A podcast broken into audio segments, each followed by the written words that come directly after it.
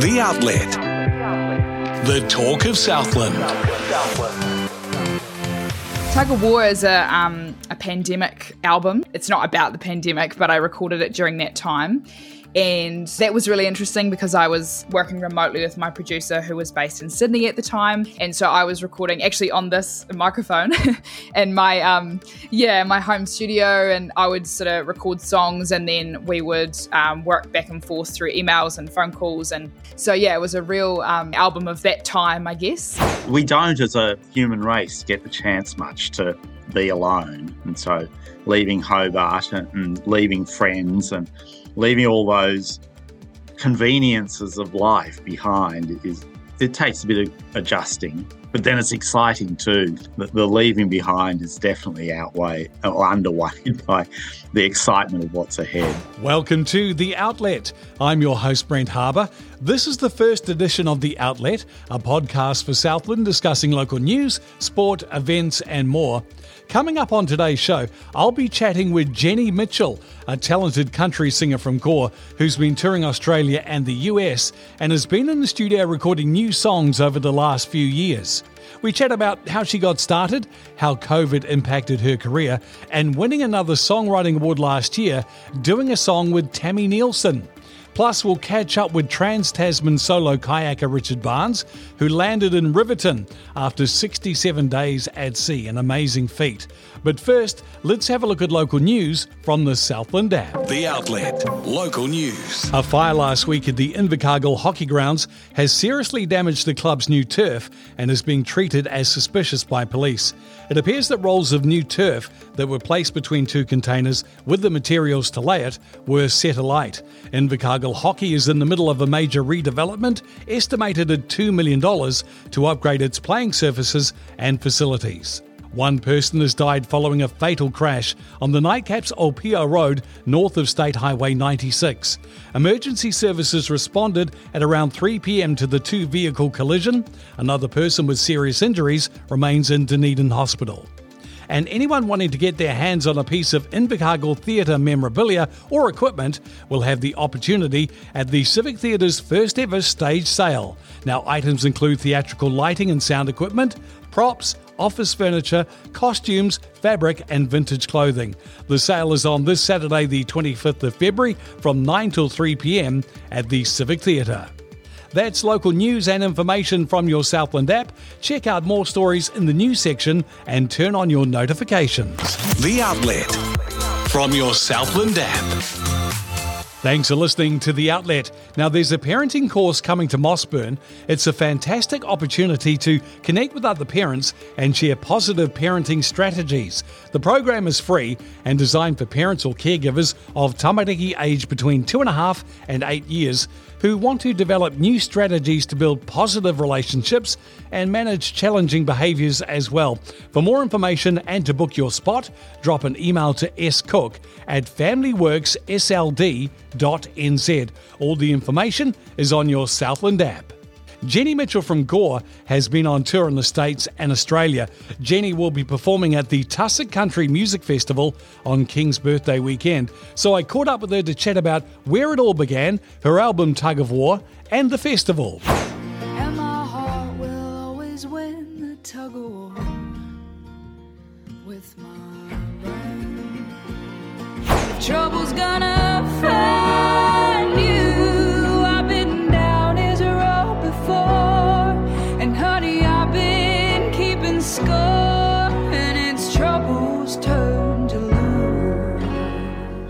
Hi, Jenny, how are you?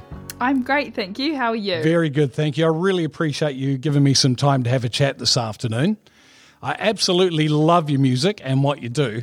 So, tell me, when did you first think that singing and songwriting was going to be something for you? Well, I was sort of always involved in music in some way. I often say I don't really remember not singing. It wasn't really something that I started to do, um, and that was because of my dad, Ron, and he he's always been a singer and been part of music uh, locally and nationally. So when uh, my sisters and I were both, you know, babies, infants, we were really surrounded by music all the time.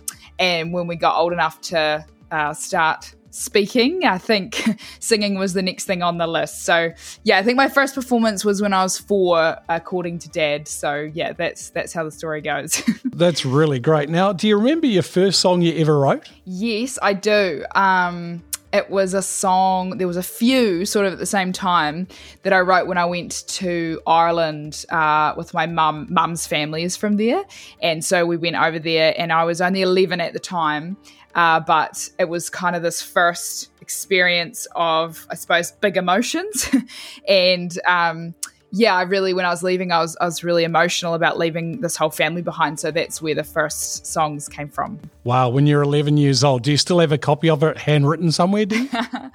I think there's still recordings of them, but um, they they're not uh, for public consumption.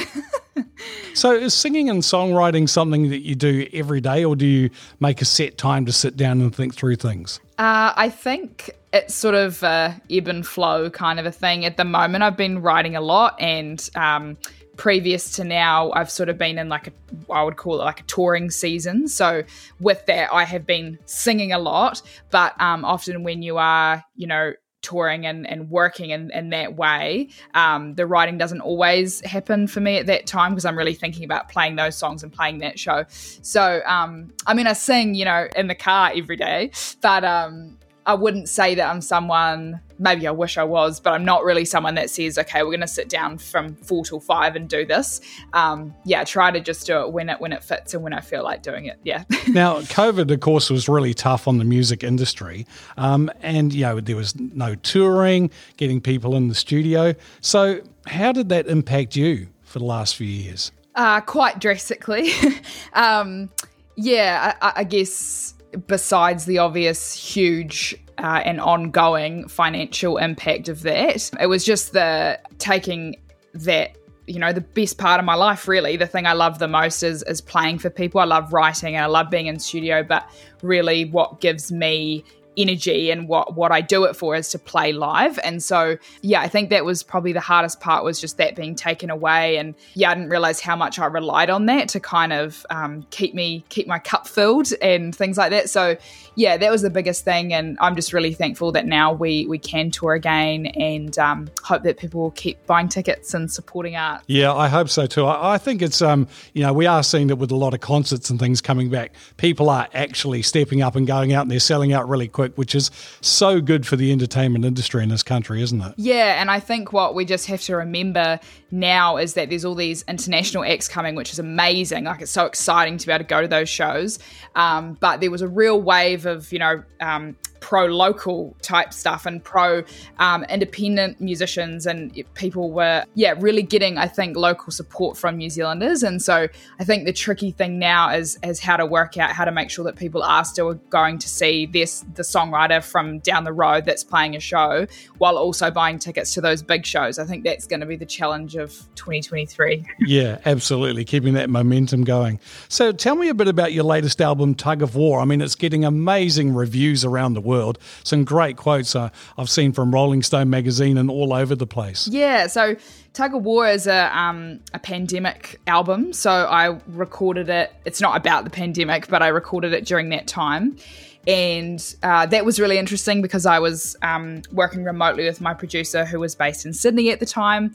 And so I was recording actually on this microphone in my, um, yeah, my home studio. And I would sort of record songs and then we would um, work back and forth through emails and phone calls and he would add a guitar and then the fiddle player would add a fiddle piece from her remote studio um, that she was locked down in. And so yeah it was a real um, yeah an album of that time i guess.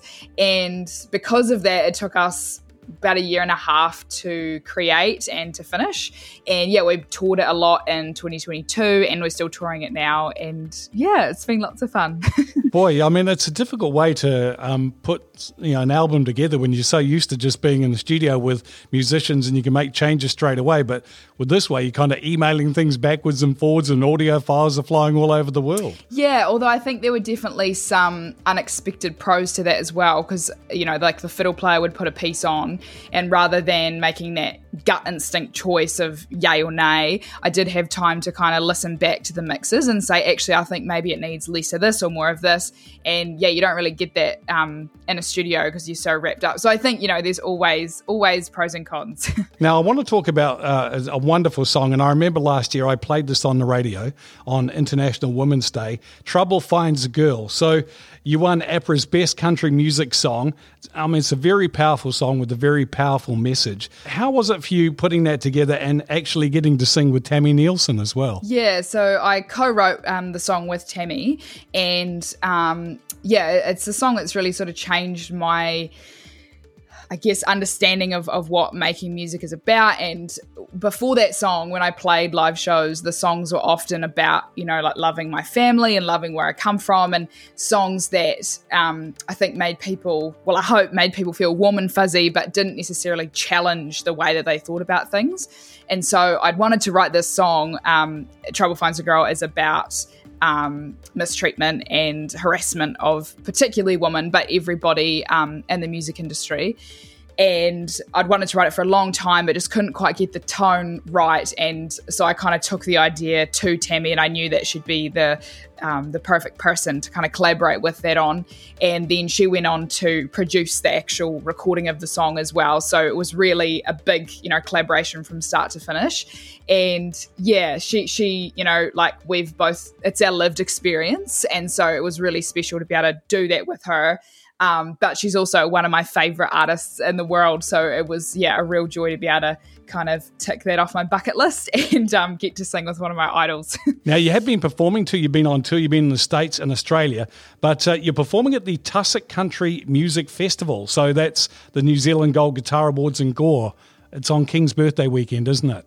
Can you tell me a little That's bit right. about a little bit about that event and what it's like to perform there and be back at home in Gore? The New Zealand Gold Guitar Awards are kind of you know the the foundation of the Tussock Country Festival. They've been running um, for many many decades, and this will be our second festival that we've had. Um, we had a few uh, COVID cancellations in the middle.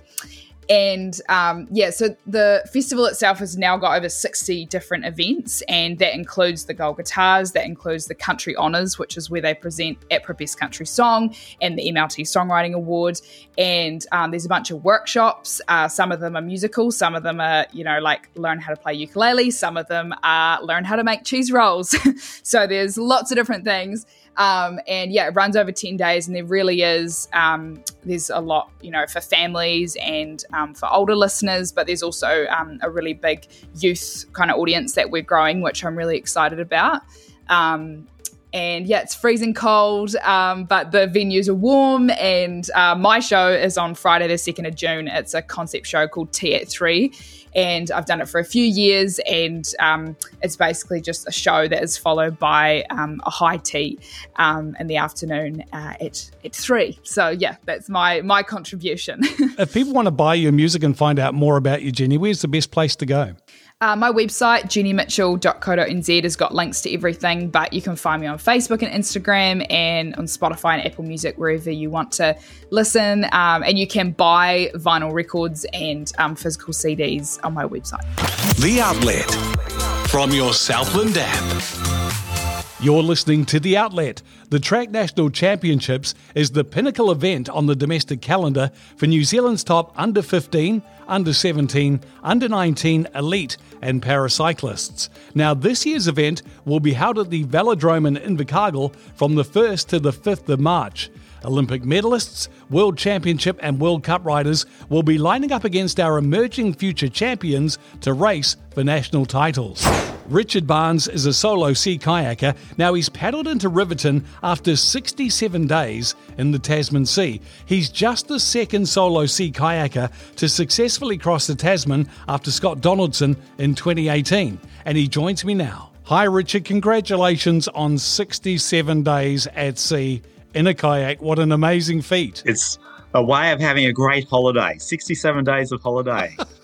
Crikey, it doesn't seem like much of a holiday, but you've been on ground for a little while, back on land. How long does it take to get your bearings after you've been on the water for that long? So, so when I first stepped out of the boat, my, my legs had gone to mush. And I used a walking stick for a day just to get back to, to a little bit of balance. getting back okay now. Eating heaps, so that that's part of it, I suspect. Yeah, so eating and getting balance back was the big thing, and I think probably my legs will take a few more weeks to get back into action again. So, 67 days at sea. Can, can you talk me through those first few days when you headed out from Hobart? It, it's it's exciting for sure to, to leave land behind and, and leave behind humans. It's we, we don't as a human race get the chance much to be alone. And so leaving Hobart and, and leaving friends and leaving all those conveniences of life behind is it takes a bit of adjusting, but then it's exciting too. The, the leaving behind is definitely outweighed or underweighed by the excitement of what's ahead and getting used to being on the boat. I, I do get seasick, and so I always have a few days of adjusting to that and throwing up and, and, and that sort of stuff. But I know it goes, and so that's a, a part of the first few days. Getting into the routine of just paddling all day, getting into the routine of the, the, food and when to eat, how to eat, how much to eat, and working on making sure um, no blisters are happening because any blisters are sure to last for a long time. So mm. there's quite a bit of adjusting to, to being out on the water.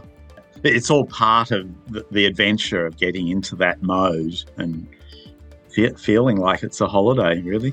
Do you have a specific routine? Do you go like, I'm going to eat now, I'm going to sleep now, and all those kind of things? At least to an extent, yes. So I had a little GPS sitting in front of me, and so it had a clock in it, and I'd wake up fairly much wake up with the sun, and then get paddling. It wasn't that early that I got paddling, but then I'd use the little GPS and clock to each hour or two hours just stop and, and have a snack. And usually for breakfast, I had Weet-Bix and they'd carry on through the day. So each hour I'd have a nibble of Weet-Bix and then I'd get to maybe three o'clock or the four o'clock stop and I'd, I'd get out lunch then, which was usually Vita-Weats and a tin of some sort of fishy thing, salmon or tuna or something like that. And then my, my regular goal was about seven o'clock to stop paddling at night. So, so it was it was surprisingly routine, really, when there was no real need to, to be routine. But I guess as a human creature, we go on routine. And the boat design is amazing. So, where do you even start when you think about designing a boat to solo kayak across the Tasman? So, definitely looking to people that have done similar ish things before. So, talking to Scott, he was certainly a source of information. And then the, the double that had done it, James and Justin, talked to them a lot. They're good mates. And even talking to the builders that did Andrew McAuley's boat. So, so I knew what they'd done. And, and I also talked to some people who'd done Atlantic crossings as well. And so the basis of having a cabin to, to crawl into for, for when it's rough and for sleeping in, that, that's the starting point. I, I, I had a feeling that I, I wanted to have two separate areas inside the canoe so, so, that I could transition from being fully wet in the cockpit to being semi dry and cook in the, a vestibule, what I called vestibule, and then move into a fully dry sleeping area. I did start with a double Seakai, a standard design in Australia. I bought one of them and told the person I was going to cut it up and extend it and widen it as a starting point for my boat. So I did. Started with a seven metre boat and ended up with a 10 metre hull. And then the deck was fully custom. I'm an engineer, so I was able to do a lot of the, the building and designing on as, as an engineer. What inspired you to do this? When did you think, you know what, I'm going to paddle across the Tasman? So, so I've been canoeing for 40 years, roughly now. I started at university and, and through Scouts. I've, I've, done a lot of canoeing, all, sorts of canoeing. So, from flat water and rivers and sea and canoe polo and slalom and a lot of whitewater, the whitewater in New Zealand and all over the world, lots of places. And so it, it's it's an eternal question. What what next? What what challenge? I'd sort of stepped up from races in Australia that are 100 kilometres, 400 kilometres, and I went across and did a an event over in Canada and Alaska that was a thousand miles, 1600 kilometers. What do you do as the next challenge? Like, I love canoeing. The idea sort of sprang from, from knowing James and Justin in particular and getting excited by what they were doing, reading other people's books about adventuring, crossing oceans. It's now roughly seven years ago. I was away with a group of scouts and we were talking over New Year's Eve of what our goals and aims and things were. And I said to the group, this is my goal. I'm going to paddle to New Zealand. That's absolutely brilliant. And you did have a chat with Scott Donaldson as well. I did. Yes, yes. So it's probably oh, probably two years ago now. So before he'd gone, and then also after he'd gone. So yeah, got got a huge amount of information from him. He he is a, a very different personality to me, though. I, I got the feeling that that his way of paddling was, was military style. It, it, there was the right number of calories to eat, and there was the the right amount of paddling to be done each day, and the mission was to get there. Whereas my my goal was to have a holiday to enjoy it, and to get up when I liked, and sleep in if I felt like it, and paddle if I wanted to do, and, and just enjoy the whole, whole experience. And almost if I got there, that was a bonus. Well, it was your second attempt. I mean, on your first attempt, there was Cyclone Seth. So, how did you feel when you were paddling out and you found out about Cyclone Gabrielle heading towards New Zealand? So, so my, I had a good weatherman, Roger Badham. Ro- Roger was a real good person at, at, forecasting well in advance, and so I had a, a good idea of what was coming. Uh, that let me prepare for, for the, the stronger weather days. And there were a few gale type things, but I could be prepared and, and, know that I could just be in the cabin on those rougher days. Well, once again, congratulations really? on an amazing feat. Only the second person ever to solo kayak across the Tasman. It's been an absolute pleasure to chat with you. Congratulations, and now I suppose you turn the boat around and paddle back, right? If, if my family would let me, I, I think I'd love to. So many lovely things out there, Brent. nice talking with you. The Outlet from your Southland app. Thanks for listening to the first episode of The Outlet. Now, The Outlet is produced and published by the Southland app and supported with funding from the New Zealand Public Interest Journalism Fund. The Outlet is available in the audio section of your Southland app and wherever you get your podcasts.